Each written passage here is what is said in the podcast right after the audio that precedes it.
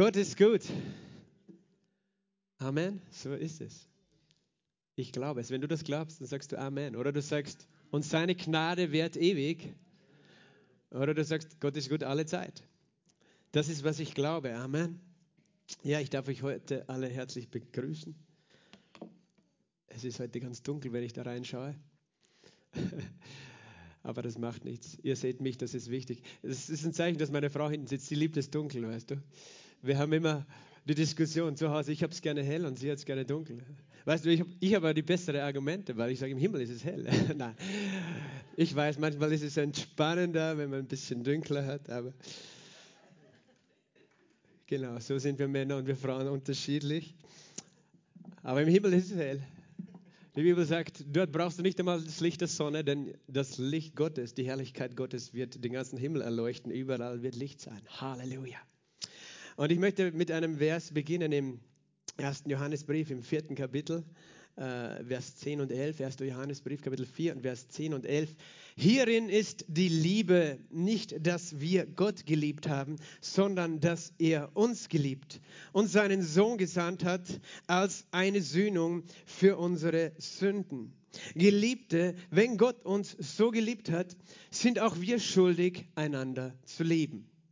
Ich wiederhole das. Hierin ist die Liebe nicht, dass wir Gott geliebt haben, sondern dass er uns geliebt hat und seinen Sohn gesandt hat als eine Sühnung für unsere Sünden. Geliebte, wenn Gott uns so geliebt hat, sind auch wir schuldig, einander zu lieben. Amen. Wenn du möchtest, kannst du dieses Wort jetzt essen. Wir essen das Wort, indem wir es in unseren eigenen Mund nehmen. Wir können sagen, Jesus liebt mich. Hierin ist die Liebe dass er seinen Sohn gesandt hat für mich. Und jetzt kannst du weiterreden und sagen, ich bin schuldig, auch meinem Bruder zu leben. Das war jetzt nicht so laut und nicht so begeistert, aber ist egal, ihr werdet das noch lernen. Ähm, interessant ist, wie wir das Wort Schuld hier finden. Das sagt Johannes mehrmals. Wir sind schuldig, die Brüder zu leben, weißt du. Äh, es ist interessant, dass wir, wir sind, unsere Schuld ist vergeben, aber jetzt sind wir schuldig zu leben. Und wir sind es nicht schuldig im Sinn von, wenn wir es nicht tun, bestraft Gott uns dafür, sondern wir sind es der Wahrheit schuldig, wir sind es der Liebe schuldig. In dem Sinn ist diese Schuld eine Verantwortung, die wir haben. Eine Verantwortung, die wir haben, aber nicht ein, ein, ein Zwang, der auf uns liegt, im Sinn von einer Drohung, die, mit, die bei Strafe bedroht wird. Um das geht es ja nicht. Aber es ist interessant, dass Johannes dieses starke Wort benutzt. Wir sind schuldig, einander zu lieben. Und ich möchte heute über die Liebe mit euch reden. Brother Hagen war viele Jahre Pastor in seinem Leben weißt, und er hat gesagt, du musst als Pastor nur zwei Dinge predigen, wenn du möchtest, dass die Gemeinde gesund ist, über die Liebe und über den Himmel. Predige über die Liebe und predige über den Himmel. Er hat so viel über die Liebe gesprochen. Und das ist ein guter Tipp, weißt du, weil wir können über vieles reden, aber es bleibt am Ende die Liebe. Und ähm, ich möchte dazu ein, ein, eine Geschichte lesen, die Jesus selbst erzählt hat im Lukas-Evangelium. Und so ein bisschen die, diese, diese Überschrift, die du dem geben kannst heute, ist, weißt du, liebst du, lebst du. Liebst du, lebst du. Wenn du liebst, lebst du. Das ist eine ganz einfache Botschaft. Und, und auch der Text ist sehr bekannt, den ich jetzt lese, im Lukas 10, ab Vers 25. Hier heißt, Siehe, ein Gesetzesgelehrter stand auf und versuchte ihn und sprach, Lehrer, was muss ich getan haben, um ewiges Leben zu erben? Er aber sprach zu ihm, was steht in dem Gesetz geschrieben? Wie liest du? Er beantwortete und sprach, du sollst den Herrn, deinen Gott, lieben aus deinem ganzen Herzen, mit deiner ganzen Seele und mit deiner ganzen Kraft, mit deinem ganzen Verstand und deinen Nächsten wie dich selbst. Er aber sprach zu ihm, du hast recht geantwortet. Tu dies und du wirst leben. Indem er aber sich selbst rechtfertigen wollte, sprach er zu Jesus, und wer ist mein Nächster? Jesus aber nahm das Wort und sprach, ein Mensch ging von Jerusalem nach Jericho hinab und fiel unter Räuber, die ihn auch auszogen und ihm Schläge versetzten und weggingen und ihn halbtot liegen ließen. Zufällig aber ging ein Priester jenen Weg hinab, und als er ihn sah, ging er an der entgegengesetzten Seite vorüber. Ebenso aber kam auch ein Levit, der an den Ort gelangte, und er sah ihn und ging an der entgegengesetzten Seite vorüber. Aber ein Samariter, der auf der Reise war, kam zu ihm hin und als er ihn sah, wurde er innerlich bewegt und er trat hinzu und verband seine Wunden und goss Öl und Wein darauf und er setzte ihn auf sein eigenes Tier und führte ihn in eine Herberge und trug Sorge für ihn. Und am folgenden Morgen zog er zwei Denare heraus und gab sie dem Wirt und sprach, trage Sorge für ihn. Und was du noch dazu verwenden wirst, werde ich dir bezahlen, wenn ich zurückkomme. Was meinst du? Wer von diesen dreien der Nächste dessen gewesen ist, der unter die Räuber gefallen war. Er aber sprach, der die Barmherzigkeit an ihm übte. Jesus aber sprach zu ihm, geh hin und handle du ebenso. Vater, wir danken dir für dein Wort. Wir danken dir, dass du zu uns sprichst in und durch dein Wort. Herr, wir danken dir, dass dein Wort lebendig ist und wirksam ist und schärfer als jedes zweischneidige Schwert. Und ich danke dir, Geist Gottes, dass du es bist, der mir Ausdruckskraft verleiht heute. Und dass du es bist, der uns lehren möchte. Und ich bete um Offenbarungserkenntnis, Herr. Herr, dass du dich selbst offenbarst durch dein Wort. Du bist das lebendige Wort, Jesus Christus. Und dass dein Wort uns transformiert, uns verwandelt von Herrlichkeit zu Herrlichkeit. Denn du bist heilig, Jesus. Und du, Herr, bist würdig, angebetet zu werden. Herr, und dass dein Wort in Ewigkeit Frucht bringt. In Jesu Namen. Amen. Amen. Ja, diese Geschichte, wer kennt ihn nicht? Ich glaube, wir kennen sie alle, oder? Diese Geschichte ist ja eine Geschichte, ich weiß nicht, wann ich sie das erste Mal als Kind gehört habe, die man auch so oft hört. Und, und letztlich, weißt du, es sind diese einfachen Geschichten oft, die unser Herz so äh, entzünden können. Ich weiß, diese, diese vielen Jesus-Geschichten, die sind in mein Leben gesät worden als Kind schon. Auch im Religionsunterricht, wo ich war. Wo, äh, schon in der Volksschule, weißt du. Und diese Dinge sind hängen geblieben, mein Leben lang. Die, die haben mich immer fasziniert. Und ich war ja auf vielen Wegen auch auf der Suche, aber, aber da war immer diese Erinnerung an diesen Jesus, der doch so wunderbar ist, der doch so so barmherzig ist, so gut ist und so viel Gutes getan hat und, und Wunder getan hat. Und das hat mich immer wieder zurückgezogen zu ihm. Und, und ja, diese Geschichte, ich, eigentlich sollte jeder Mensch sie kennen. Ähm, wir haben sogar ein, äh, Rettungsautos, die heißen Samariterbund. Weißt du, warum die so heißen? Ne? Die wissen es wahrscheinlich selber nicht, warum sie Samariterbund heißen. äh, vielleicht kennen sie irgendwoher die Ge Geschichte, aber das, das bezieht sich natürlich auf diese Geschichte hier. Und doch, wenn wir diese Geschichte, manchmal diese Dinge, die Geschichten, die wir scheinbar so gut kennen, sind oft so voller Schätze, dass wir sie manchmal übersehen, gerade weil wir denken, wir kennen es so gut oder wir sind so vertraut mit diesen Geschichten, also wir denken, da können wir nichts mehr lernen. Aber ich denke, wir können immer lernen im Wort. Glaubst du das auch? Dass du immer lernen kannst im Wort, dass du immer etwas empfangen kannst durch das Wort Gottes. Das Wort Gottes ist immer frisch, es ist immer lebendig, es ist immer aktuell. Genau. Und äh, ich denke, dem Herrn ist es wichtig. Und lass uns nochmal an, anfangen in Vers 25. Siehe, ein Gesetzesgelehrter stand auf und versuchte ihn und sprach. Also da kommt jemand zu Jesus, ein Gesetzesgelehrter, das sind unsere ganz besonderen Freunde, weißt du, nichts gegen Gesetzesgelehrte. Es ist ja gut, wenn Menschen gelehrt sind im Gesetz, aber die sind halt meistens so überzeugt. Wir haben es letzte Woche auch schon gehört. Die haben ihre eigene Sicht der Dinge und ihre eigene Vorstellung, wie die Dinge sein müssen, weil sie haben das Gesetz studiert und so wie sie es sehen und verstehen, das ist das Richtige. Und er stand auf und versuchte ihn. Das heißt, wir wissen gar nicht genau, was für Motive er alles hatte in seinem Herzen. Er, er wollte Jesus prüfen in irgendeiner Weise. Kann er wirklich der Sohn Gottes sein? Vielleicht hat er in seinem Herzen festgesetzt, nein, er kann es nicht sein.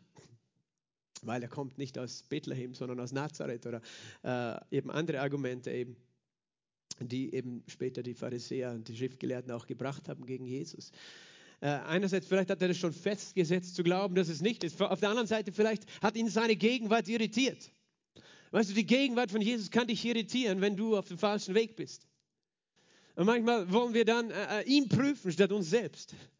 Weißt du, wir wollen ihn prüfen und nicht uns selbst, weil wir merken, irgendwas passt nicht. Weil plötzlich sein ganzes Konzept ins Wackeln gekommen ist, äh, als er Jesus gesehen hat. Allein seine Gegenwart, weißt du, überführt Menschen von Sünde. Der Heilige Geist überführt Menschen von Sünde. Manchmal deswegen meiden wir die Gegenwart Gottes. Wir meiden es, den Ort, wo das Wort Gottes äh, kommt, weil wir dann irgendwo so ein komisches Gefühl in uns haben können, wo wir denken, na, da, da fühle ich mich nicht ganz wohl. Und das liegt nicht daran, dass Gott äh, das Problem ist. Sondern ein Problem in uns drinnen ist. Und ich denke, das hat sicher auch mitgespielt in dieser Situation. Er, er provoziert sozusagen. Aber er war ein Gesetzesgelehrter und, und, er hatte seine klaren Vorstellungen von dem Gesetz. Und, und eben, die waren ja auch der Meinung, Jesus hält sich nicht ans Gesetz, weil er heilte zum Beispiel am Sabbat. Und äh, das heißt dann, er fragt diese Frage, Lehrer, was muss ich getan haben, um ewiges Leben zu erben? Und an dieser Frage erkennst du schon, dass er ein Gesetzesgelehrter war, weil das ist die einzige Frage, um die sich alles dreht. Was muss ich tun? Ich tun. Was muss ich getan haben? Das ist, das, diese Frage, weißt du, die kann, kann dich begleiten ein Leben lang, wenn du nicht wirklich verstehst, wer Jesus ist und seine Gnade. Was muss ich getan haben, um ewiges Leben zu haben? Und scheinbar war es ihm wichtig, ewiges Leben zu erben, oder? Ist es dir auch wichtig heute? Also es gibt Leute auf der Straße, wenn du sie fragst, möchtest du in den Himmel kommen, ist mir egal. Glaubst du, dass es nach dem Leben was gibt? Nein, ist mir egal. Ich möchte jetzt meinen Spaß haben, alles andere weiß ich sowieso nicht, ist mir egal. Ich glaube nicht, dass es letztlich egal ist. Weil wenn, wenn wirklich jeder die Wahl hätte, wenn er sie fragt, ja, wenn ich le ewiges Leben haben kann und auch gutes Leben danach, ja, dann möchte ich es eigentlich schon haben, oder? Ich meine, äh, das ist ja der Grund, warum die Menschen versuchen, ihr Leben zu verlängern, solange es geht. Weil sie ja trotzdem leben wollen. Sie wollen irgendwie weiterleben. Also manche Menschen, glaube ich, sind da nicht ganz ehrlich. Lass dich da nicht irritieren, wenn du mit jemandem redest. Weißt du, Menschen sind oft sehr, äh, sie wollen gar nicht mit dieser Frage konfrontiert werden. Möchtest du äh, nach dem Tod noch irgendwie Leben haben? Aber diesem Mann war es wichtig, ne? ewiges Leben zu erben. Wir können auch sagen, in den Himmel zu kommen. Das ist so das, wie wir das den Kindern erzählen. Ne? Wir kommen in den Himmel nach dem Tod. Ewiges Leben haben. Und äh, scheinbar war es ihm wichtig, einerseits, scheinbar war er sich aber auch nicht sicher, sicher auf der anderen Seite. Und das Einzige, was er gelernt hat, ist, was er tun müsste, um in den Himmel zu kommen. Was er getan haben müsste, um in den Himmel zu kommen. Was denkst du, was du tun musst, um in den Himmel zu kommen? Was, viele Menschen eben sagen, ja, ich bin eher ein guter Mensch. Darum glaube ich, dass ich in den Himmel komme. Ich bin ein guter Mensch, ich bemühe mich, ich, ich stehle nicht, ich, ich lüge nicht, ich betrüge nicht. Immer so kleine Lügen, das sind ja keine Lügen, oder? Und ja, ein bisschen Steuern hinterziehen ist auch kein Problem, oder? Ist nicht stehlen. Und äh, so weiter. Wir, wir, wir, kennen uns selbst, wir kennen die Welt. Äh, aber das ist so ihre Überzeugung, was sie getan haben. Ähm, die Frage ist auch, was haben wir getan, das uns verhindern könnte, dass wir in den Himmel kommen, ne? dass wir ewiges Leben haben. Und da sind die meisten der Meinung, sie haben nichts getan, das verhindern würde, dass sie ewiges Leben haben, oder? Auf jeden Fall, äh, dieser Mann suchte das Leben, hatte auch keine Gewissheit im Leben. Und Jesus spricht zu ihm, gibt ihm den Ball zurück. Du kennst ja das Gesetz, du weißt, was drin steht. Was liest du? Okay, das ist ein guter Schlüssel von Jesus, oder? Suchst du ewiges Leben? Wo findest du es? In dem Wort, oder? In ihm ist das Leben und das Leben ist das Licht der Menschen. Das Licht scheint in der Finsternis und die Finsternis hat es nicht erfasst. Hier findest du das Leben. Halleluja. Jesus hat es gesagt, ihr, ihr untersucht die Schrift und meint, in ihnen ewiges Leben ha zu haben. Und sie sind es, die von mir zeugen. Die Schriften zeugen von Jesus und in ihnen finden wir das Leben. Halleluja. Es ist gut, wenn wir zurückgehen, äh, wo das Leben herkommt, nämlich vom Vater, der sich geoffenbart hat durch den Sohn, durch das Wort. Er sandte sein Wort und halt. Also ist schon mal ein Hinweis von Jesus. Was liest du im Gesetz? Dort findest du das Leben. Halleluja. Was liest du in meinem Wort? Und interessant, dass dieser Mann, der kannte das Gesetz wirklich gut, weil er könnte sagen, okay, die, die zehn Gebote kenne ich, den, den Bund Mose, aber, aber er kannte das Gesetz auch genauer. Er kannte eben diese Sätze aus der Torah, aus dem jüdischen Buch sozusagen.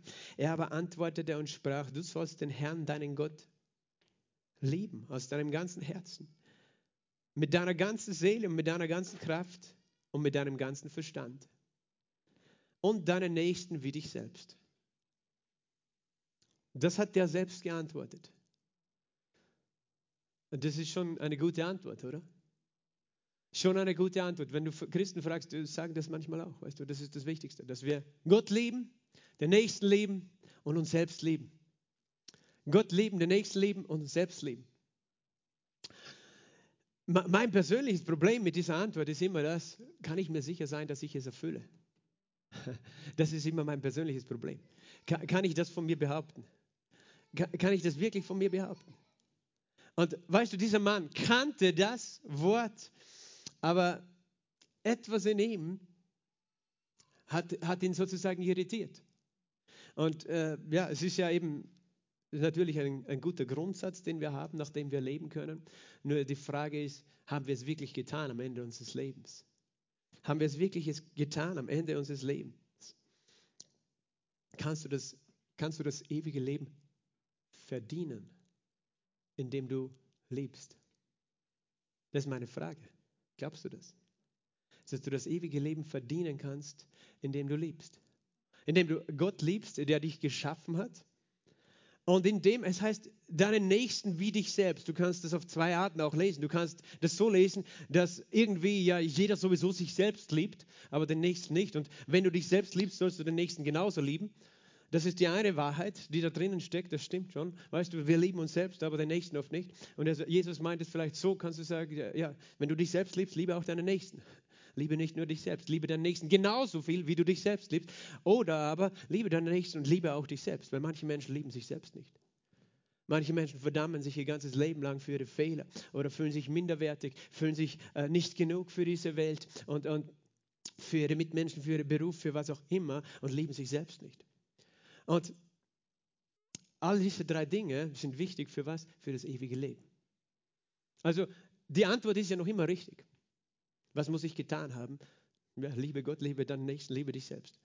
Und dann hast du ewiges Leben. Die Frage ist nur, wo ist der Maßstab und wie viel, wie, wie, wie sehr? Was ist, wenn ich es einmal nicht getan habe? Was ist, wenn ich einmal mich selbst mehr geliebt habe als den Nächsten? Was ist, wenn ich einmal Gott nicht gelebt habe?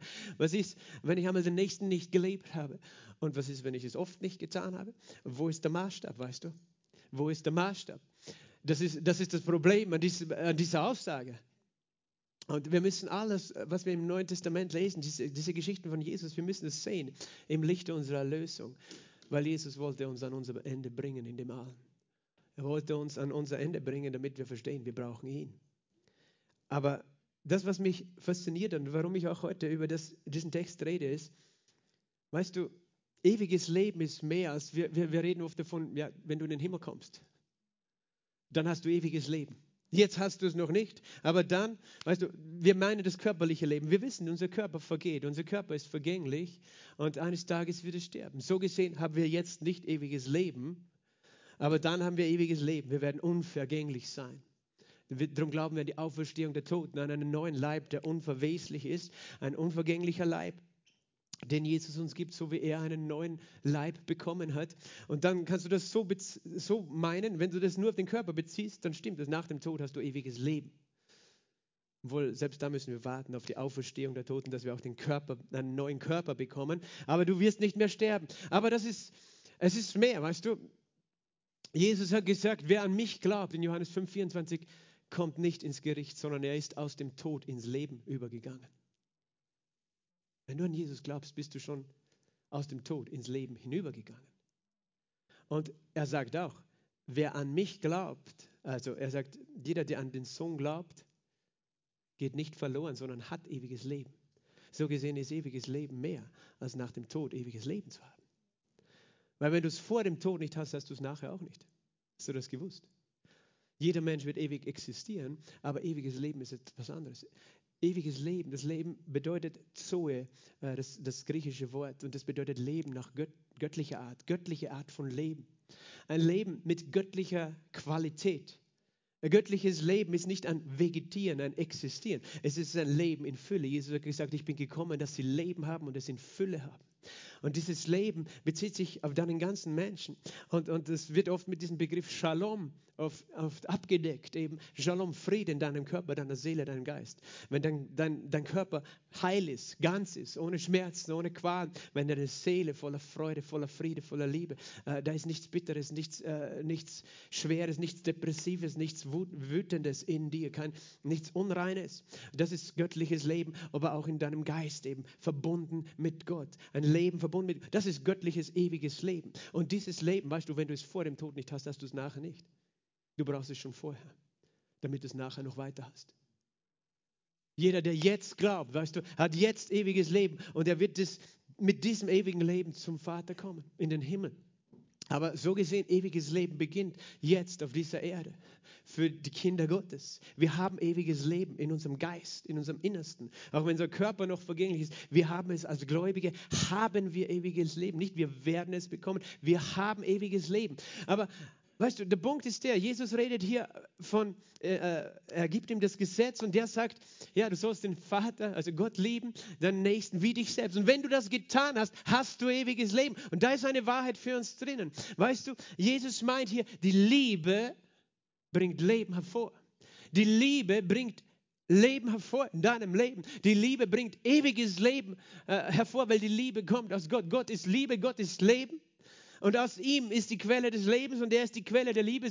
Er wird genannt, eben Gott ist Licht, Gott ist Liebe. Und er wird auch genannt die Quelle des Lebens. Das heißt, von ihm geht Liebe aus und die Liebe ist der Grund, warum er überhaupt Leben geschaffen hat. Und der Punkt ist der eben, nur, nur Liebe sozusagen repräsentiert das ewige Leben am besten. Es gibt nichts, was das ewige Leben sozusagen so gut repräsentiert wie die Liebe. Du kannst es so sagen, die Liebe ist die Währung des Himmels. Jesus sagt, was du getan haben musst, dass du ewiges Leben hast. Liebe. Sei von der Liebe durchdrungen. Liebe den Vater, liebe den Nächsten, liebe dich selbst. Weil wenn du mit dir selbst nicht in, in, in Frieden bist, weißt du, dann, dann fehlt dir diese Qualität des ewigen Lebens.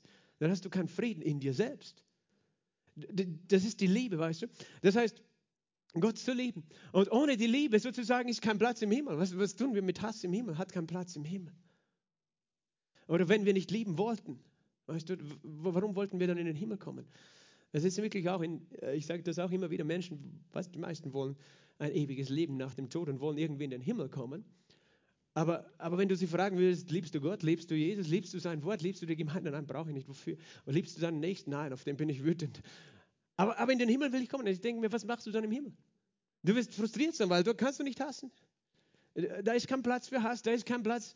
Du willst Jesus nicht lieben, aber weißt du, er ist der König des Himmels. Warum willst du im Himmel sein?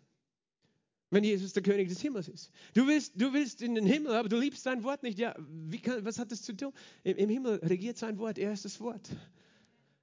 Ich liebe, ich liebe Gott, aber ich liebe nicht die Kirche. Ja, aber weißt du, Jesus und die Gemeinde sind eins. Er liebt seine Gemeinde. Was willst du im Himmel tun, wenn der Himmel erfüllt ist mit seiner Kirche? Es ist gut, wenn wir uns dessen bewusst sind. Manche Menschen sagen, ja, ich will schon in den Himmel kommen, aber mit Gott will ich nichts zu tun haben. Hey, komisch, oder? Schizophren. Ich will schon ein ewiges Leben haben, aber weißt du, äh, ja, was willst du, dass es im Himmel so weitergeht wie auf der Erde, wo gestritten wird, gestohlen wird, ge, gemordet und, und Ehebruch und sonst was alles Böses passiert? Das wäre ja nicht der Himmel. Also meine Nachbarin, weißt du, die sagt immer, sie ist, endlich, sie ist froh, wenn sie endlich weg ist von dieser Erde. Und äh, sie ist schon 92, sie darf das sagen. sie hat ein langes, langes Leben hinter sich. Aber eben, wenn, wenn, wenn, wenn, man, wenn man dann an einem Ort wäre, wo es genauso wäre oder sogar noch schlimmer, ja, dann will ja keiner in den Himmel, oder? Aber verstehst du, die Liebe ist die Währung des Himmels. Und wenn wir, wenn wir wirklich, wenn der Himmel unser Ziel ist, dann können wir jetzt schon auf der Erde etwas lernen über die Liebe. Weil, weil das ist, was den Himmel durchdringt.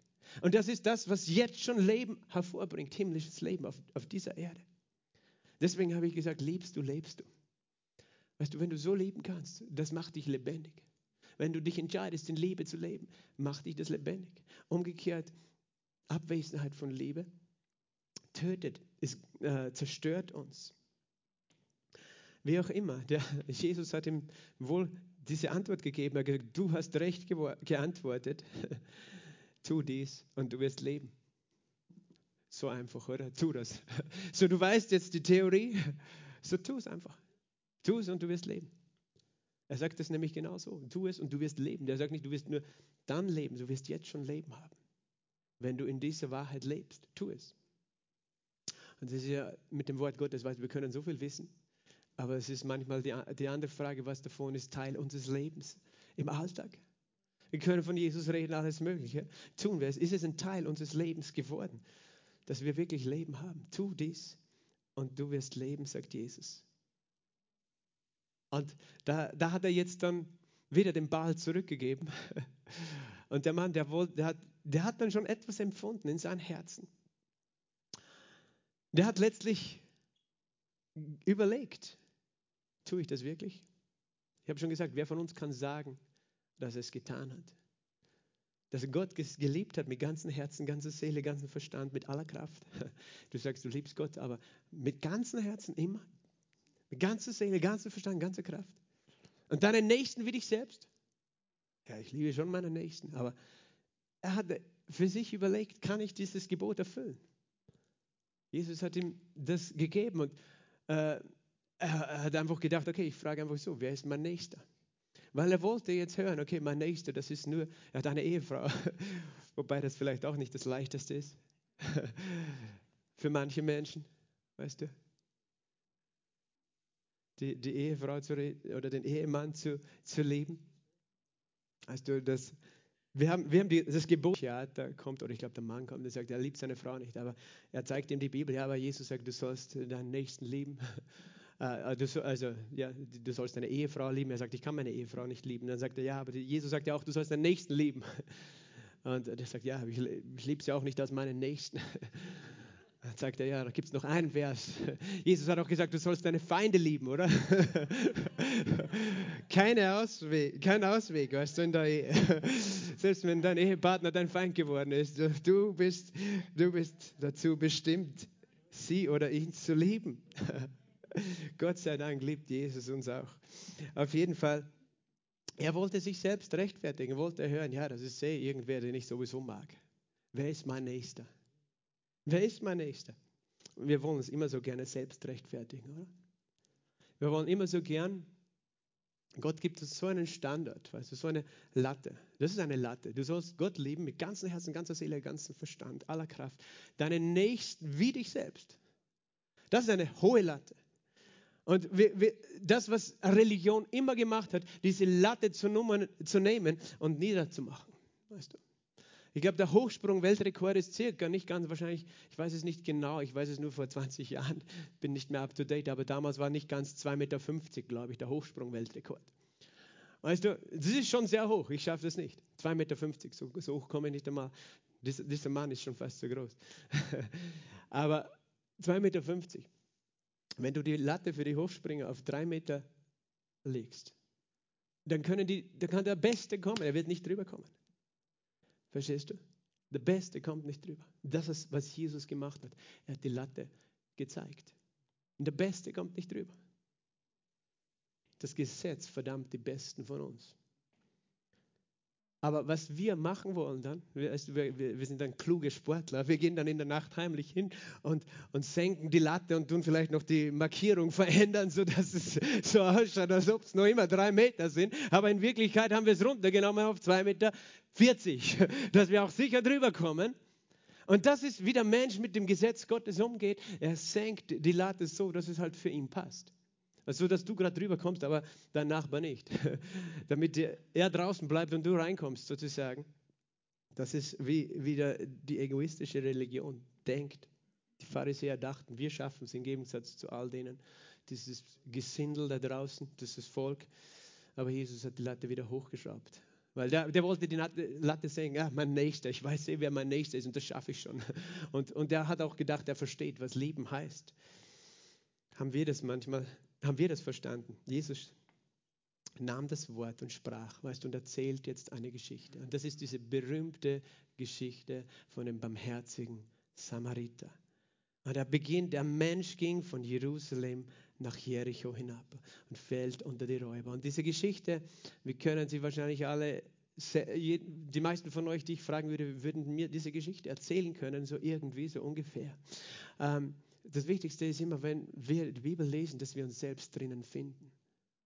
Weil es ist schön, eine Geschichte zu kennen. Es ist etwas anderes, sich selbst zu finden. Und deswegen, nichts, was in der Bibel steht, steht zufällig drinnen. Und Gott möchte, dass wir eintauchen und dass wir verstehen, er redet von uns. Und er redet von einem Mensch, der von Jerusalem hinabgeht nach Jericho. Jerusalem liegt in Israel ja oben am Berg. Und dann kannst du hinabgehen in das äh, Jordantal das ja sogar unter, unter dem Meeresspiegel von der Seehöhe liegt, ein paar hundert Meter drunter. Also Jerusalem liegt, glaube ich, 800, 900 Meter über, über eben dem Meeresspiegel und das Tote Meer 400 Meter drunter. Das ist schon ein ziemliche, ziemlich steile, abfallendes Gebirge, das Gebirge von Judäa darunter. Da gibt es heute noch äh, diesen Weg. Und da gibt es heute auch noch ein, ein Restaurant, das, äh, das, heißt The Good Samaritan, der barmherzige Samariter. Auf dieser Straße ist jetzt eine stark befahrene Straße. Ähm, dort auch äh, runter. Auf jeden Fall, der ging dort runter. Und weißt du, Jerusalem bedeutet die Stadt des Friedens. Und der Mensch verlässt die Stadt des Friedens. Und Jericho, das wissen wir aus der Bibel, war ein verfluchter Ort. Jericho ist die Stadt des Mondes.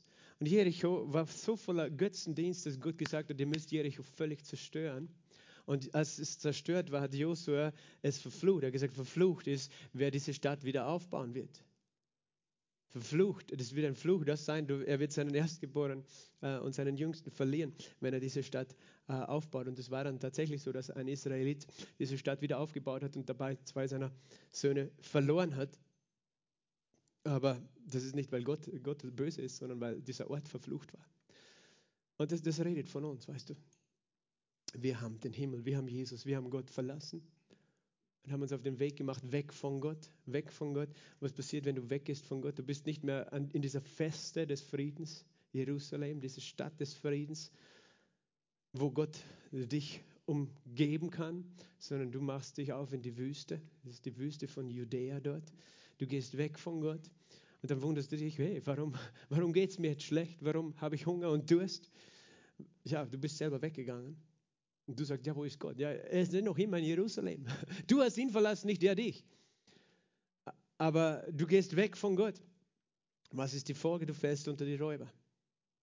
Das ist eben, ähm, was mit uns Menschen geschehen ist. Wir haben alle gesündigt, sagt die Bibel. Wir sind alle äh, Sünder gewesen. Wir, jeder von uns ist weggegangen mit seinem Herzen von Gott irgendwann in seinem Leben und unter die Räuber gefallen. Wer sind die Räuber? Jesus hat es so gesagt, der Dieb kommt zu stehlen, zu rauben und zu morden. Ich bin gekommen, dass sie das Leben haben. Und er hat den Teufel gemeint. Der zerstört das Leben von Menschen. Und das, das ist, was passiert auf dieser Welt bis heute. Der Dieb kommt, zerstört, raubt das Leben. Und äh, so können wir uns alle in dieser Geschichte finden. Weil irgendwo in unserem Leben sind wir alle mal so auf dem Boden gelegen, waren wir alle schon beraubt, waren wir alle schon angegriffen, waren wir alle schon in der Wüste, waren wir alle schon irgendwo an einem Ort, wo wir gelitten haben. Und äh, das, das ist deswegen, weißt du, du kannst dich selber finden in dieser Geschichte. Da erzählt Jesus das. Und die haben ihn ausgezogen, ihm Schläge versetzt und gingen weg und ließen ihn halbtot liegen. Halbtot, Gott sei Dank nicht ganz tot, aber halbtot heißt, es hat wahrscheinlich so ausgeschaut wie tot. Der war wahrscheinlich, ist der einfach da gelegen, ziemlich regungslos. Also halbtot ist er da gelegen. Und das ist deswegen wichtig, weil das, was jetzt passiert als nächstes, äh, hat damit auch zu tun. Zufällig ging ein Priester hier den Weg hinab und als er ihn sah, ging er schnell auf die andere Seite. Und der Levit ebenso, ein Priester und ein Levit. Warum haben die das gemacht? Zuerst einmal musst du wissen, weißt du, der Priester, dass der in dem Tempel dienen konnte, musste er rein sein. Ich habe das, glaube ich, vor zwei Wochen erwähnt. Wenn, wenn du einen Toten berührst, bist du unrein. Da müsstest du ein Reinigungsopfer bringen, damit du wieder den Gottesdienst tun darfst. Mit, dem, mit der Asche einer jungen Kuh besprengt werden, mit Wasser.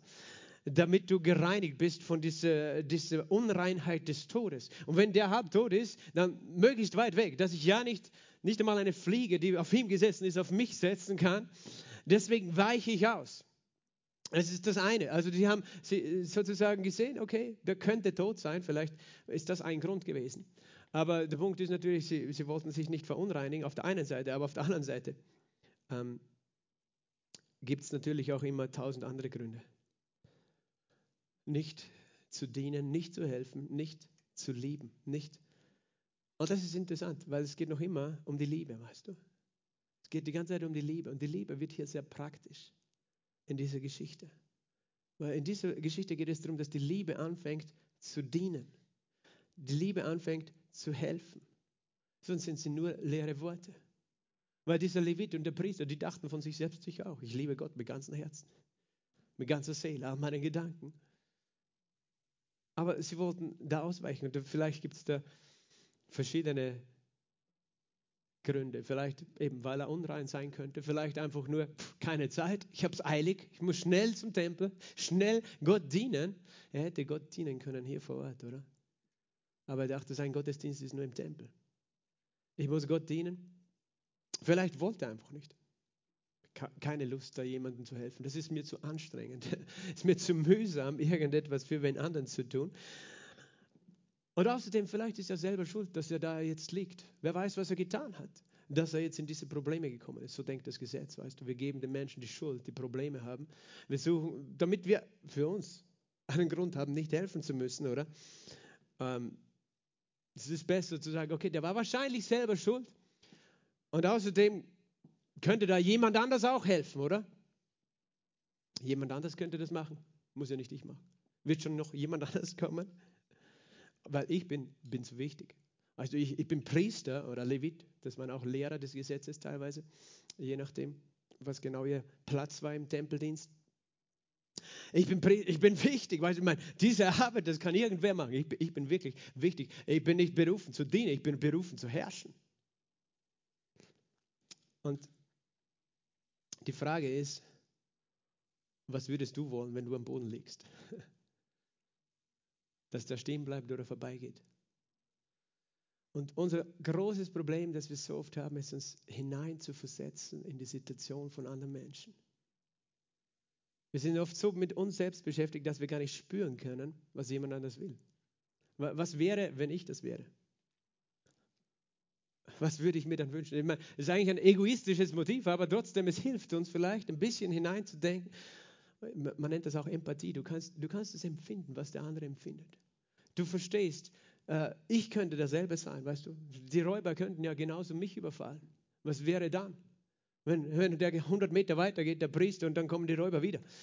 Äh, ich könnte derselbe sein, der, der das Problem hat. Manchmal denken wir, wir haben kein Problem, der andere hat ein Problem, der ist selber schuld. Und, und ich, wir, das ist, weißt du, das ist das Wesen der Sünde. Es hat uns so hart gemacht, dass wir oft nicht empfinden können, was andere Menschen empfinden. Und außerdem, äh, das Wesen der Sünde ist, dass sie nicht dienen will, dass sie, nicht, dass sie nicht etwas für den anderen tut. Und Jesus hat, hat einmal seinen Jüngern erklärt, wie das so ist im Himmel. Als seine Jünger gekommen sind zu ihm, Jakobus und Johannes, die haben gesagt, wir möchten links und rechts bei dir sitzen.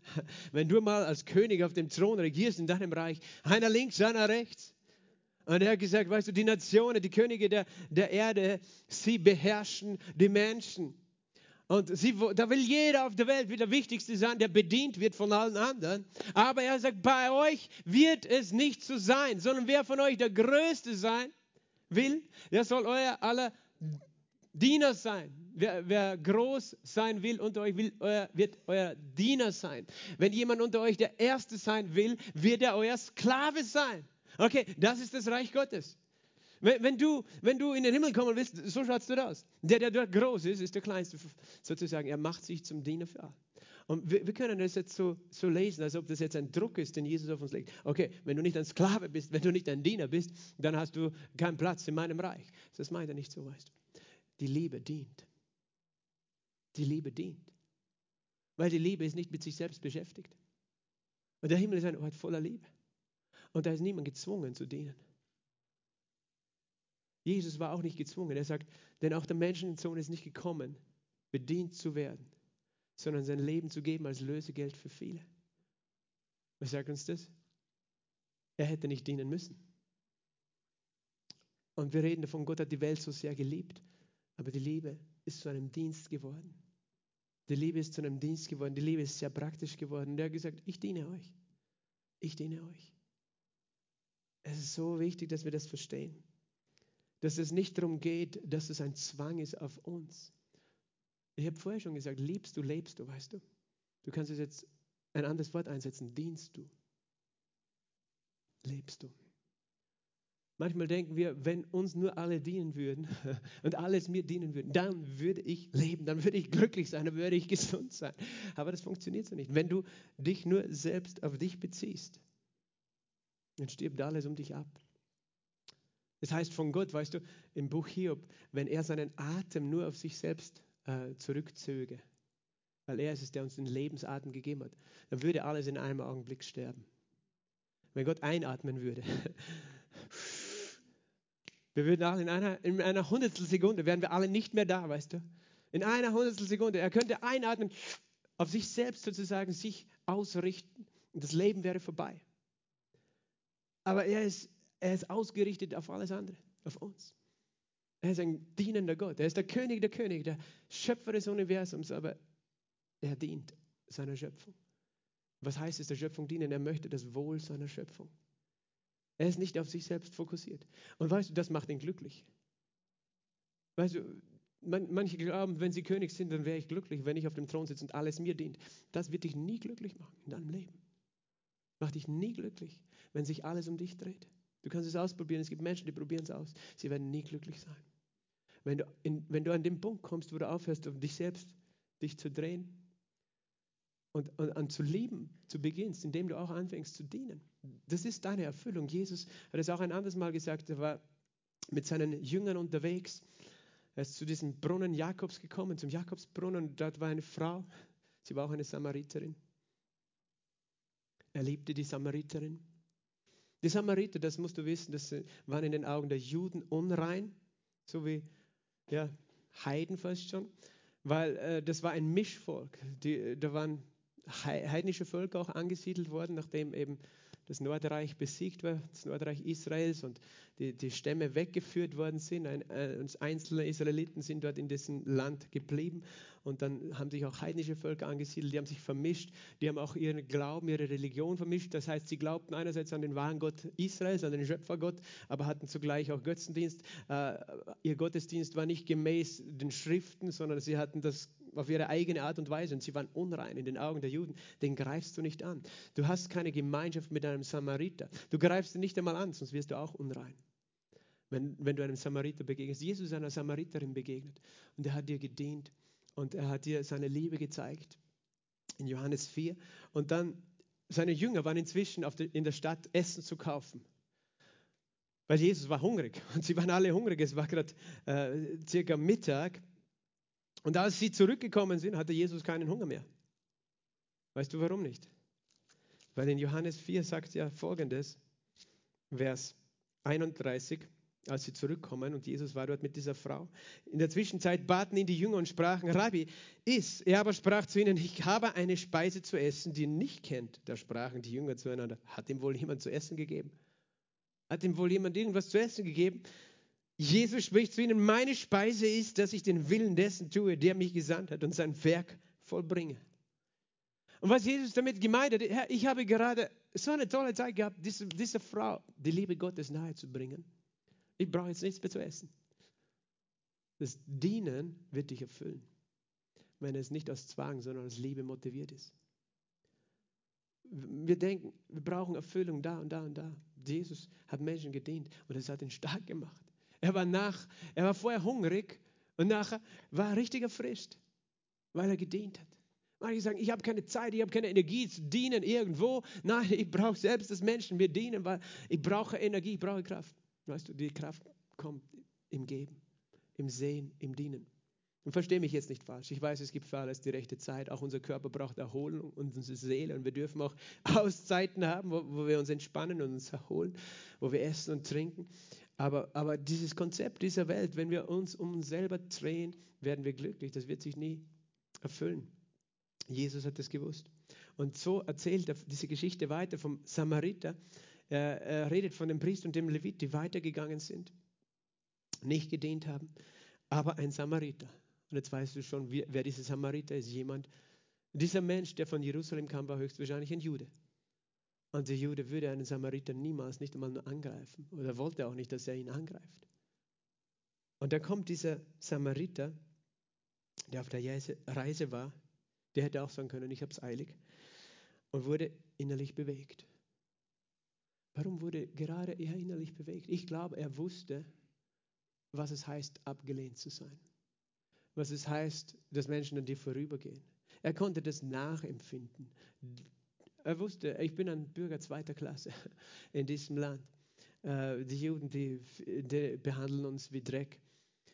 Und ich denke, deswegen konnte er nachempfinden, was es heißt, wenn jemand da verwundet liegt.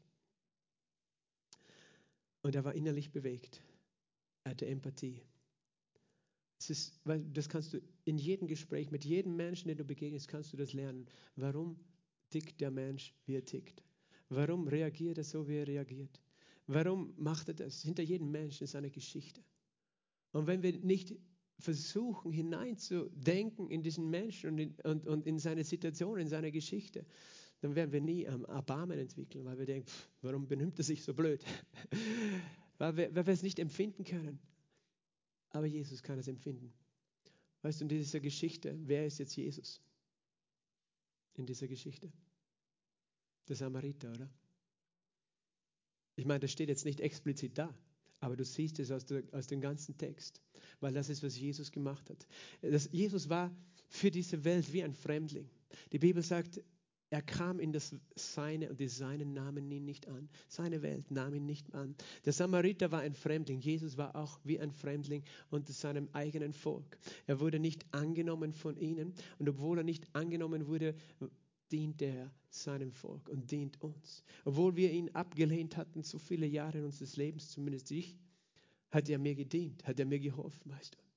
War barmherzig, konnte er. Er weiß immer genau, was du fühlst. Er versteht genau, wie es dir geht. Er kann sich so in dich hineinversetzen wie kein anderer. Manchmal wünschen wir uns das so sehr, dass Menschen uns verstehen, wenn wir leiden, wenn wir am Boden liegen, wenn wir Probleme haben. Und es ist schön, wenn Menschen uns verstehen, aber weißt du, wer dich immer versteht, Halleluja. Jesus weiß immer, was du fühlst. Er weiß es immer. Und er bleibt immer stehen. Er bleibt immer stehen für uns. Er trat hinzu und verband seine Wunden. Weißt du, Jesus ist der Heiler. Er heilte alle, die vom Teufel überwältigt waren, heißt es in Apostelgeschichte 10, 38. Er heilte alle, die vom Teufel überwältigt waren. Er ist der Heiler. Das heißt, Jesus, wir finden in dieser Geschichte auf einmal Jesus. Was tut Jesus? Er verband die Wunden und goss Öl und Wein darauf. Das ist ein Bild auch für was. Das, der Wein steht für was? Für sein Blut, oder? Und das Öl für seinen Geist. Das ist scheinbar gut für die Wunden. Das, der Wein, warum der Wein? Weil Alkohol desinfiziert deine Wunde, oder? Das Blut Jesu reinigt dein Gewissen. Das Öl hilft der Haut, dass sie heilt.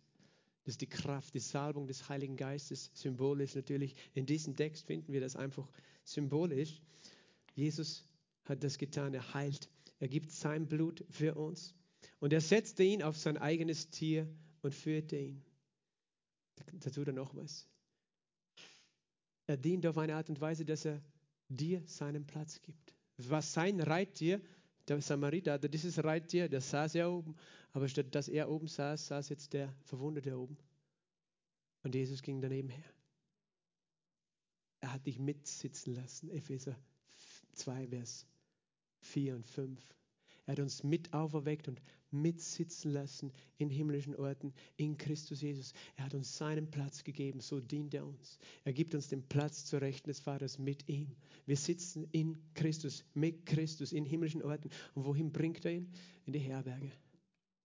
Manche Menschen, manche Menschen sind noch immer der Meinung, man braucht keine Gemeinde. Ich sagte, du brauchst eine Gemeinde. Die Herberge ist die Gemeinde. Die Herberge ist deine Gemeinde. Das ist der Ort, wo du heil wirst. Das ist dort, wo du gesund wirst in deinem Leben. Weil ich sage, ich brauche keine Gemeinde. Du wirst nicht gesund. Du brauchst einen Ort, wo du geistlich ruhst, geistlich versorgt bist, wo du wachst. Die Herberge ist so kostbar für Jesus. Er bringt dich in die Herberge, in die Gemeinde. Und er, was da noch? Er trug Sorge für ihn. Jesus trägt Sorge. Er äh, versorgt dich. Er ist dein Versorger. Weißt du, Jesus ist das beste Beispiel davon, wie Liebe dient. Jesus ist das beste Beispiel. Im Philipperbrief Kapitel 2, Vers 5 folgende steht, habt diese Gesinnung in euch, die auch in Christus Jesus war, der in der Gestalt Gottes war, aber es nicht gleich einem Raub festhielt, Gott gleich zu sein, sondern er nahm Knechtsgestalt an und machte sich selbst zu nichts. Und der Gestalt nach in allem wie ein Mensch befunden, erniedrigte er sich selbst und wurde gehorsam bis zum Tod, ja bis zum Tod am Kreuz. Darum hat Gott ihn auch hoch erhöht. Halleluja. Und ihm den Namen verliehen, der über jedem Namen ist, dass in dem Namen Jesus Christus jedes Knie sich beuge, der himmlischen, irdischen und unterirdischen und jede Zunge bekenne, dass Jesus Christus Herr ist zur Ehre Gottes des Vaters. Halleluja. Der Grund, warum Jesus hoch erhöht ist heute, ist, weil er gedient hat, weil er ganz tief nach unten gegangen ist. Das ist der Weg. Weißt du, die Welt sagt, strebe mit den Ellbogen nach oben, wenn du raufkommen willst. Jesus sagt, willst du nach oben kommen, gehst du nach unten. Gehst du zuerst nach unten, dann wirst du nach oben kommen. Gott wird dich hoch erhöhen. Jesus wurde hoch erhöht und er gab uns seinen Platz. Und dann geht er noch, äh, hier heißt diese Geschichte, geht weiter, Vers 35, am folgenden Morgen zog der, der Samariter zwei Denare heraus und gab sie dem Wirt und sprach, trage Sorge für ihn. Den Rest, was, was du noch dazu verwenden wirst, werde ich dir bezahlen, wenn ich zurückkomme. Er hat ihn noch versorgt. Jesus ist unser Versorger. Er erfüllt alle unsere Bedürfnisse nach seinem Reichtum in Herrlichkeit. Wir kennen die Gnade unseres Herrn Jesus Christus, 2. Korinther äh, 8, Vers 9, dass er, da er reich war, um meinetwillen arm wurde, siehst du, er diente mir auch in seinem Reichtum finanziell, damit ich durch seine Armut reich würde in ihm. In Christus bin ich reich gemacht. Er versorgt dich. Er versorgt diesen Mann. Er gibt ihm zwei Denare. Kannst du jetzt spekulieren, warum zwei Denare? Weißt du, ein Denar ist ein Tageslohn gewesen für einen Tagelöhner. Und er sagt, ich werde zurückkommen. Ich gebe dir zwei Denare, zweimal den Tagelohn. Jesus sagt, ich komme nach zwei Tagen zurück. Tausend Jahre sind beim Herrn wie ein Tag. Er wird bald wiederkommen, oder? Weil 2000 sind vergangen, seit er gegangen ist, seit er uns in die Herberge gebracht hat. Da wird es wer der Heilige Geist, der jetzt mit uns hier ist, Halleluja, uns den Tisch deckt. Halleluja. Aber Jesus wird wiederkommen. Und er hat uns eine Anzahlung gegeben, weißt du, die Anzahlung, die wir haben, das Unterpfand des Geistes. Es ist nur die Anzahlung. Er hat uns eine Anzahlung gegeben, den Rest wird er uns geben, wenn er wiederkommt. Halleluja. Und das ist die Erlösung unseres Leibes. Wenn du die Anzahlung des Geistes hast, empfängst du am Ende die Erlösung deines Leibes. Preis den Herrn, wenn er wiederkommt. Und er kommt bald. Halleluja. So viele Geheimnisse in der Bibel. Aber es geht noch weiter hier. Weißt du, er steht dann, er sagt dann Vers 36, was meinst du? Und jetzt redet er wieder zu dem Gesetzesgelehrten. Was meinst du? Wer ist der Nächste von dem, der unter die Räuber gefallen ist? Und er, sprach, äh, und er antwortet, der die Barmherzigkeit an ihm geübt hat. Jesus aber sprach zu ihm, geh hin und handle ebenso. Und so verstehen wir immer dieses, diese Geschichte. Wir verstehen sie und wir verstehen sie auch richtig auf eine Art und Weise. Es heißt, geh hin, handle ebenso. Wie wer? Wie wer sollen wir handeln? Wie der Samariter, oder? Jesus sagt, tu dies und du wirst leben. Liebe und diene und du wirst leben. Und wenn du das tust, wirst du Leben haben und Leben in Fülle haben. Diene so wie der barmherzige Samariter und du wirst leben. Meine Frage an dich, wo dienst du? Dienst du in deinem Leben? Du kannst überall dienen. Weißt du, du kannst an einem Arbeitsplatz sein und irgendeine Sache produzieren. Du kannst es mit Liebe machen. Du kannst es machen und sagen, ich liebe meine Firma, ich liebe meinen Chef, ich entscheide mich, der beste Mitarbeiter zu sein und es nicht nur als, als Arbeitsleistung zu machen, sondern ich diene mit meiner Arbeit. Weil ich möchte, dass mein Chef gesegnet ist, dass die Firma gesegnet, gesegnet ist, dass wir erfolgreich sind, damit andere Menschen Arbeitsplätze haben. Das, weißt du, du kannst alles machen, entweder aus Eigennutz oder auch zum Segen für andere. Du kannst jede Arbeit dieser Welt machen. Du kannst, wenn du Straßenkehrer bist, die Straße putzen aus Liebe oder für den Lohn allein. Du kannst lieben überall und dienen, überall, wo du bist. Alles kannst du als einen Dienst der Liebe sehen und du wirst glücklich darin werden. Und wenn du es nicht tust, dann kannst du die beste Arbeit haben und nicht glücklich werden darin, weil die Liebe nicht da ist. Aber du kannst auch, weißt du, du kannst auch dienen im Reich Gottes, in der Gemeinde. Manche kommen nur in die Kirche und wollen bedient werden und wundern sich, warum sie nie satt werden. Ich dir was, fang an zu dienen. Wenn du immer nur kommst und sitzt und hörst und wartest, dass, dass du endlich satt bist, ein Teil deiner Speise wirst du bekommen, während du sitzt und hörst. Aber einen anderen Teil deiner Speise wirst du bekommen, wenn du anfängst zu dienen. Ich sage, ja, ich habe kein Interesse für die Kinder. Weißt, liebe sie, dienen. Und du wirst erfüllt sein. Manchmal denken wir, nein, ich muss mich um mich zuerst kümmern. Fang an zu dienen. Es gibt genug Bereiche in der Gemeinde, weißt du. Manche haben das verstanden. Sie fragen mich, Pastor, ich möchte die Toiletten putzen, ich möchte im Reinigungsdienst sein. Und ich bin so dankbar. Aber ich, sage ihm, bitte, Verstehe, das sehen so viele Menschen nicht. Das kann der frustrierendste Dienst sein. Du putzt die Klos und danach werden sie gleich wieder benutzt und sind sie nicht mehr sauber. Aber die, die Leute sagen dann zu mir, weißt du, ich mache das eh nicht für dich, Pastor, ich mache das für den Herrn. Weil ich möchte dienen, ich möchte den Herrn lieben. Aber mach das auch nicht, weil du denkst, du musst ihm dienen oder ihm was verdienen, sondern versteh, dass du das als Liebesdienst tun kannst und du wirst erfüllt sein. Du kannst die kleinsten Arbeiten machen und Gott sieht das. Aber nicht nur das. Da ist ein Geheimnis, wenn wir uns entscheiden zu dienen. So viele Bereiche, weißt du, und, und in der Gemeinde ist ein Ort, wo du lernen kannst zu dienen und mach das nicht, weil der Pastor sagt, ja, du musst es. Und ich will es auch nicht machen als Manipulation. Manipulation. Ich möchte nämlich zum Abschluss kommen von dieser Geschichte. Weil das, obwohl das die eine Wahrheit ist, dass wir immer den Samariter als Vorbild vor Augen haben in dieser Geschichte, war die Frage, du sollst deinen Nächsten lieben und die, Frage war, wer ist mein Nächster? Und die Antwort hier war, der Nächste, wer, Jesus hier sagt, im Vers 36, wer ist der Nächste dessen, der unter die Räuber gefallen ist? Also er hat nicht gesagt, wer ist der Nächste des Samariters. Der Samariter soll gefälligst sozusagen dem, dem, dem Mann dort helfen. Nein, wer ist der, Re der Nächste? Das heißt, der, der jetzt diesen Auftrag hatte zu lieben, war eigentlich der, der am Boden lag. Wir übersehen das gerne.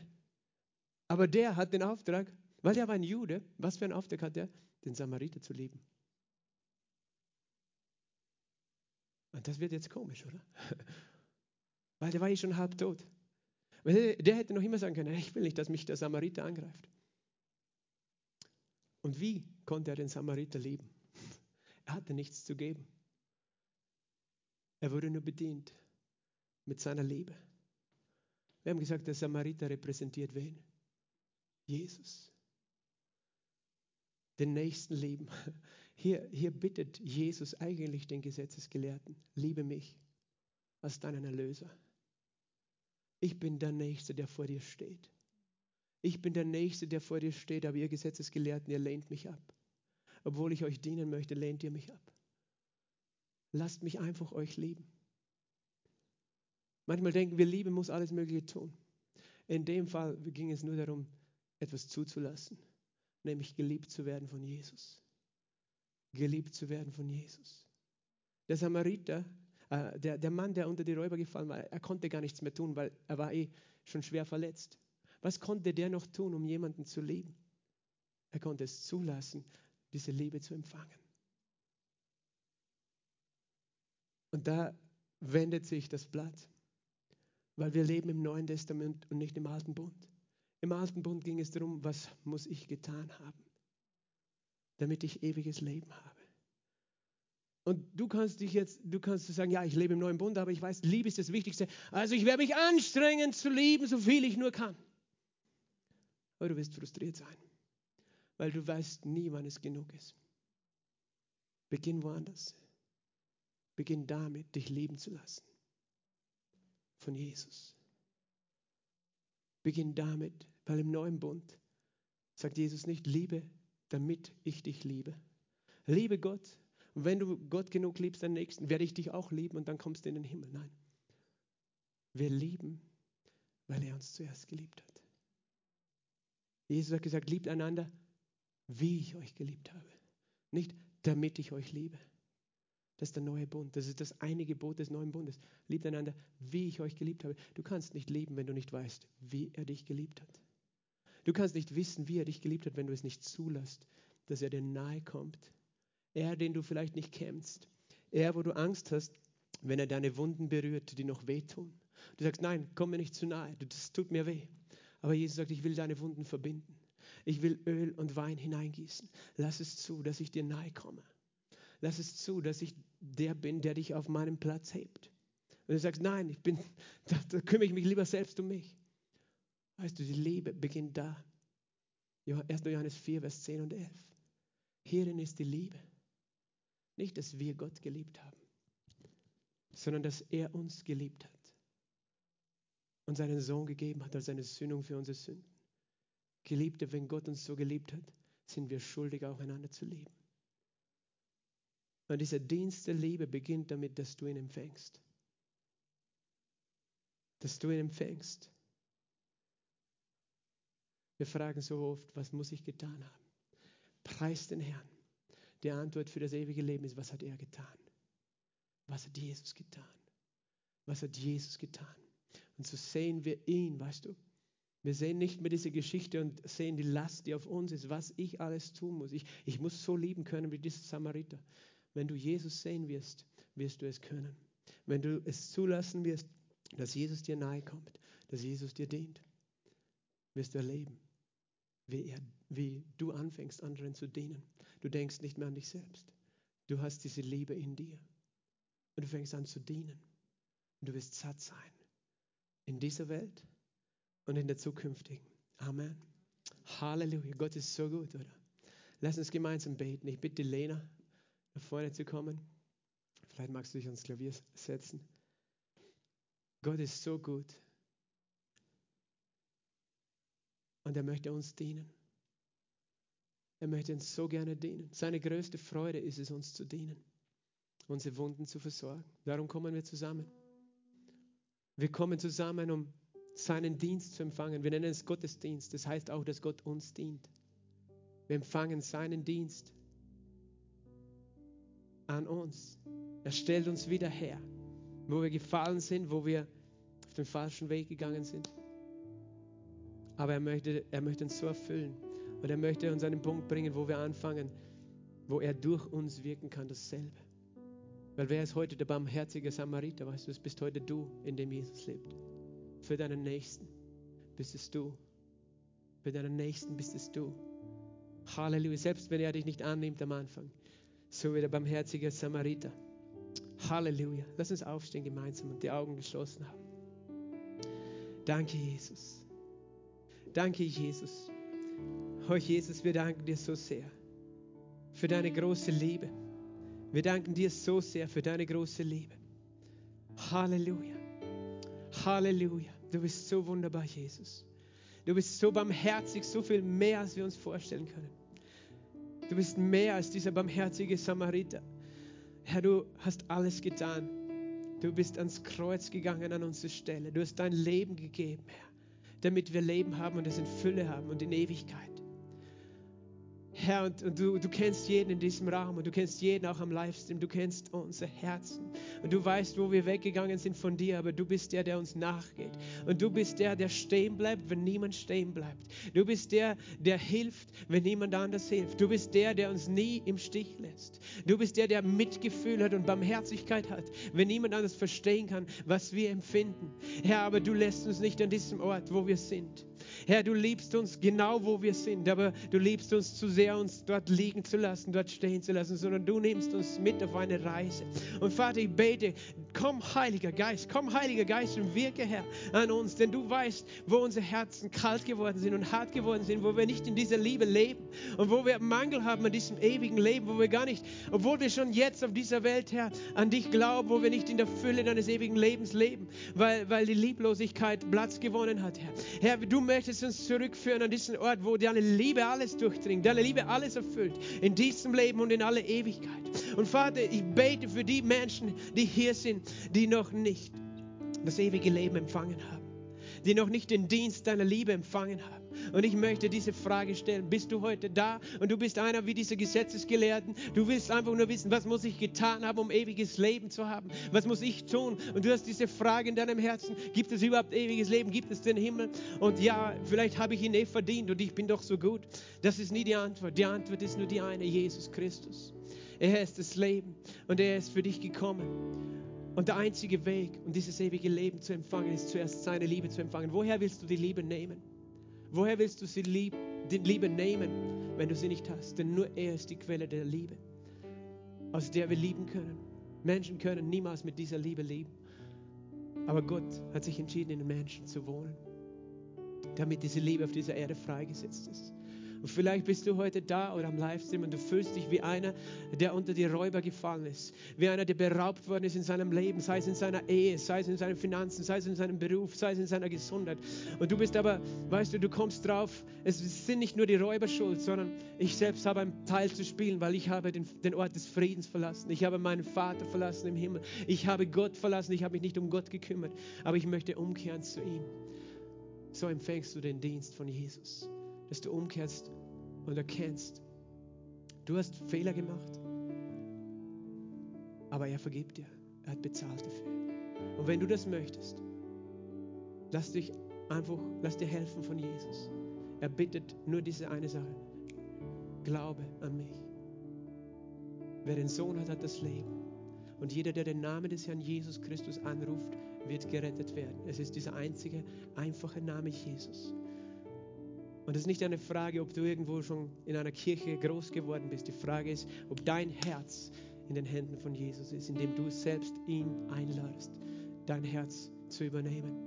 Lass die Augen geschlossen. Ich möchte diese Frage stellen, weil es die wichtigste Frage ist. Hast du ewiges Leben? Wenn du nicht sicher bist, dann kannst du es jetzt empfangen von Jesus. Durch einfachen Glauben an ihn. Durch Umkehr und Glauben. Dann heb deine Hand zu Jesus, wo du stehst, wo du sitzt. Heb deine Hand an deinem Platz. Weil er sieht deine Hand. Und du brauchst dich nicht schämen dafür, dass du Hilfe möchtest von ihm. Das ist oft die größte Überwindung, einzugestehen, dass wir ihn brauchen. Weil es unserem Stolz widerspricht. Aber wir brauchen uns nicht schämen dafür, dass wir ihn brauchen.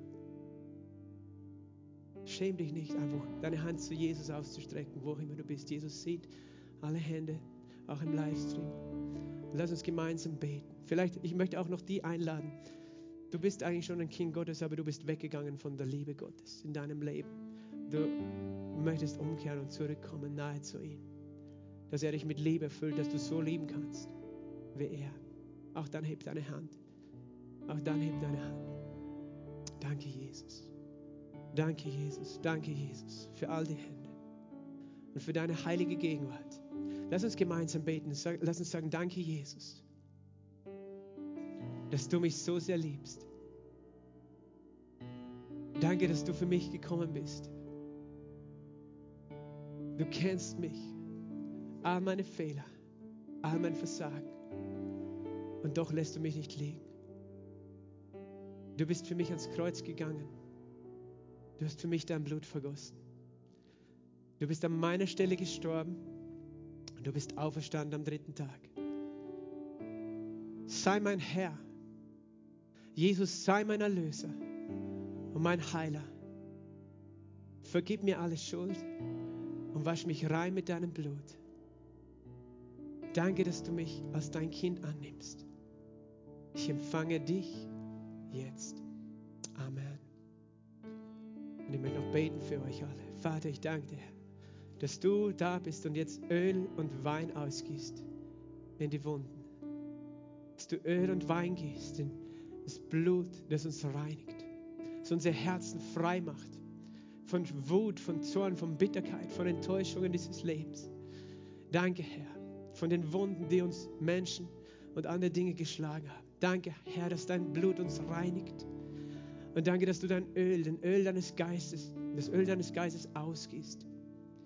In jedes Herz, in jede Wunde, die Kraft deines Geistes, die neues Leben und neue Freude hervorbringt. Neuen Frieden, denn du willst, dass wir Leben haben in dieser Welt und in der zukünftigen ewiges Leben. Komm, Heiliger Geist, und wirke du. Komm, Heiliger Geist, und wirke du. Komm, Heiliger Geist, und wirke du an diesem Ort. Bete du ihn gerade an, wo du stehst. Schließ deine Augen, bete ihn an. Halleluja, danke ihm, sag ihm, was du brauchst und empfang es. Er ist hier, der barmherzige Samarit ist in unserer Mitte und er dient dir. Danke, Herr. Danke, Vater. Danke, Vater. Danke, Vater. Danke, Vater. Danke, Vater. Danke, Vater. Halleluja. Danke, Vater. Ich sehe einen Vater, der, der frustriert ist über sein Leben, weil er seine Ehe nicht auf die Reihe bekommen hat und geschieden ist und, und Schmerzen hat bis heute deswegen. Der Herr heilt dein Herz. Der Herr heilt dein Herz. Er hat deine Schuld weggenommen und er stellt dein Herz und deine Beziehungen wieder her. Ich danke dir, Herr Jesus. Ich danke dir, Herr Jesus, dass du wirkst. Halleluja. Ich danke dir, Heiliger Geist, dass du da bist. Halleluja. Oste brahate, ber iste brandea. Inje baba babasto kora. Inje bandori iste brata. Mestembre ber iste brande. Ingere iste brahaya. Estele ito pakata. Inja este bayo nombro. Enjare iste brande. Obre ele este brahaya. Ingere este braya. Ambari astu brate. Meine Barmen, mein Kind ist grenzenlos. Meine Barmen hört niemals auf für dich. Hab keine Angst, nahe zu kommen. Hab keine Angst, berührt zu werden von mir. Hab keine Angst, wenn deine Gefühle hochkommen. Denn ich kenne deine Gefühle, aber ich heile sie. Und ich bringe alles in meine Ordnung. Ich erfülle dich mit Frieden. Ich erfülle dich mit Heil. Und nichts mehr wird so sein, wie es einmal war. Alles wird gut. Alles wird gut. Denn du hast gesagt, aber wie soll alles noch gut werden, nachdem ich das erlebt habe? Aber der Vater sagt, alles wird gut. Ich trage dich, ich hebe dich, ich stärke dich und du wirst meine Herrlichkeit sehen. Amen. Halleluja, danke Geist Gottes. Danke, dass du das tust jetzt. Danke, dass du das tust. Der Herr richtet Menschen ab. Das sind Menschen, du bist gefallen, so wie unter Räuber. Du, du weißt genau, wo du abgebogen bist vom Weg. Du bist einen Weg gegangen, wo du schon vorher gewusst hast, am Anfang schon dieses Weges gehört hast, das ist nicht gut für dich. Geh nicht diesen Weg. Und du bist doch weitergegangen und jetzt liegst du auf dem Boden und du hast die Wunden davon aber jetzt ist die Zeit aufzustehen, denn der Herr steht vor dir. Er reicht dir die Hand und er bringt dich zurück auf den Weg des Lebens. Lass es zu, lass es zu. Der Heilige Geist, er führt dich zurück und er, und, und er hilft dir, jetzt gerade eine Entscheidung zu treffen, diesen Weg nie wieder zu betreten, diesen Weg von Sünde und Zerstörung, von Lieblosigkeit, von Egoismus, was auch immer es genau war. Danke, Herr. Danke, Herr, dass du das machst. Halleluja. Oh, wir preisen dich. Oh, wir preisen dich. Halleluja. Preis den Herrn am Moment. Danke, Vater. Danke, Vater. Danke, Heiliger Geist. Oh, wunderbarer Herr, wunderbarer Retter, wunderbarer Erlöser. Oh, wir lieben dich, Herr. Halleluja. Und wir wollen das tun, was ich am Anfang gesagt habe schon. Wir wollen das tun. Wir wollen die Kranken mit Öl salben heute. Das Gebetsteam gemeinsam mit mir. Wenn du da bist und du bist verletzt worden, ich glaube auch, der Herr möchte Verletzungen heilen. Wunden heilen, auch am Körper. Wenn du irgendwo einen Schaden genommen hast durch einen Unfall oder was auch immer für ein Ereignis, der Herr möchte dein Herr, äh, deinen Körper auch heilen. Und die Bibel sagt, ist jemand krank, er rufe die Eltern und sie mögen ihn mit Öl salben. Das Gebet des Glaubens wird ihn aufrichten. Dann kommst du nach vorne. Wenn es ein anderer äh, Leiden, Krankheit ist, komm einfach nach vorne. Wir werden Zeit nehmen. Die liebe Lena wird noch ein Lied spielen für uns, mit uns. Halleluja. Wir werden äh, den Herrn noch anbeten. Hier vorne wird für die Kranken gebetet. Wenn du dann im Anschluss äh, vom Gottesdienst noch irgendein anderes Gebetsanliegen hast, dann kannst du noch zum Gebetsteam kommen. Aber jetzt, das Erste, was wir tun, wir salben die Kranken mit Öl. Ich bitte euch, dass ihr gar nicht jetzt lange Gebete betet, sondern wir glauben an das Wort Gottes, dass der Herr sein Wort bestätigt. Wir salben die Kranken mit Öl und dann kannst du auf deinen Platz gehen.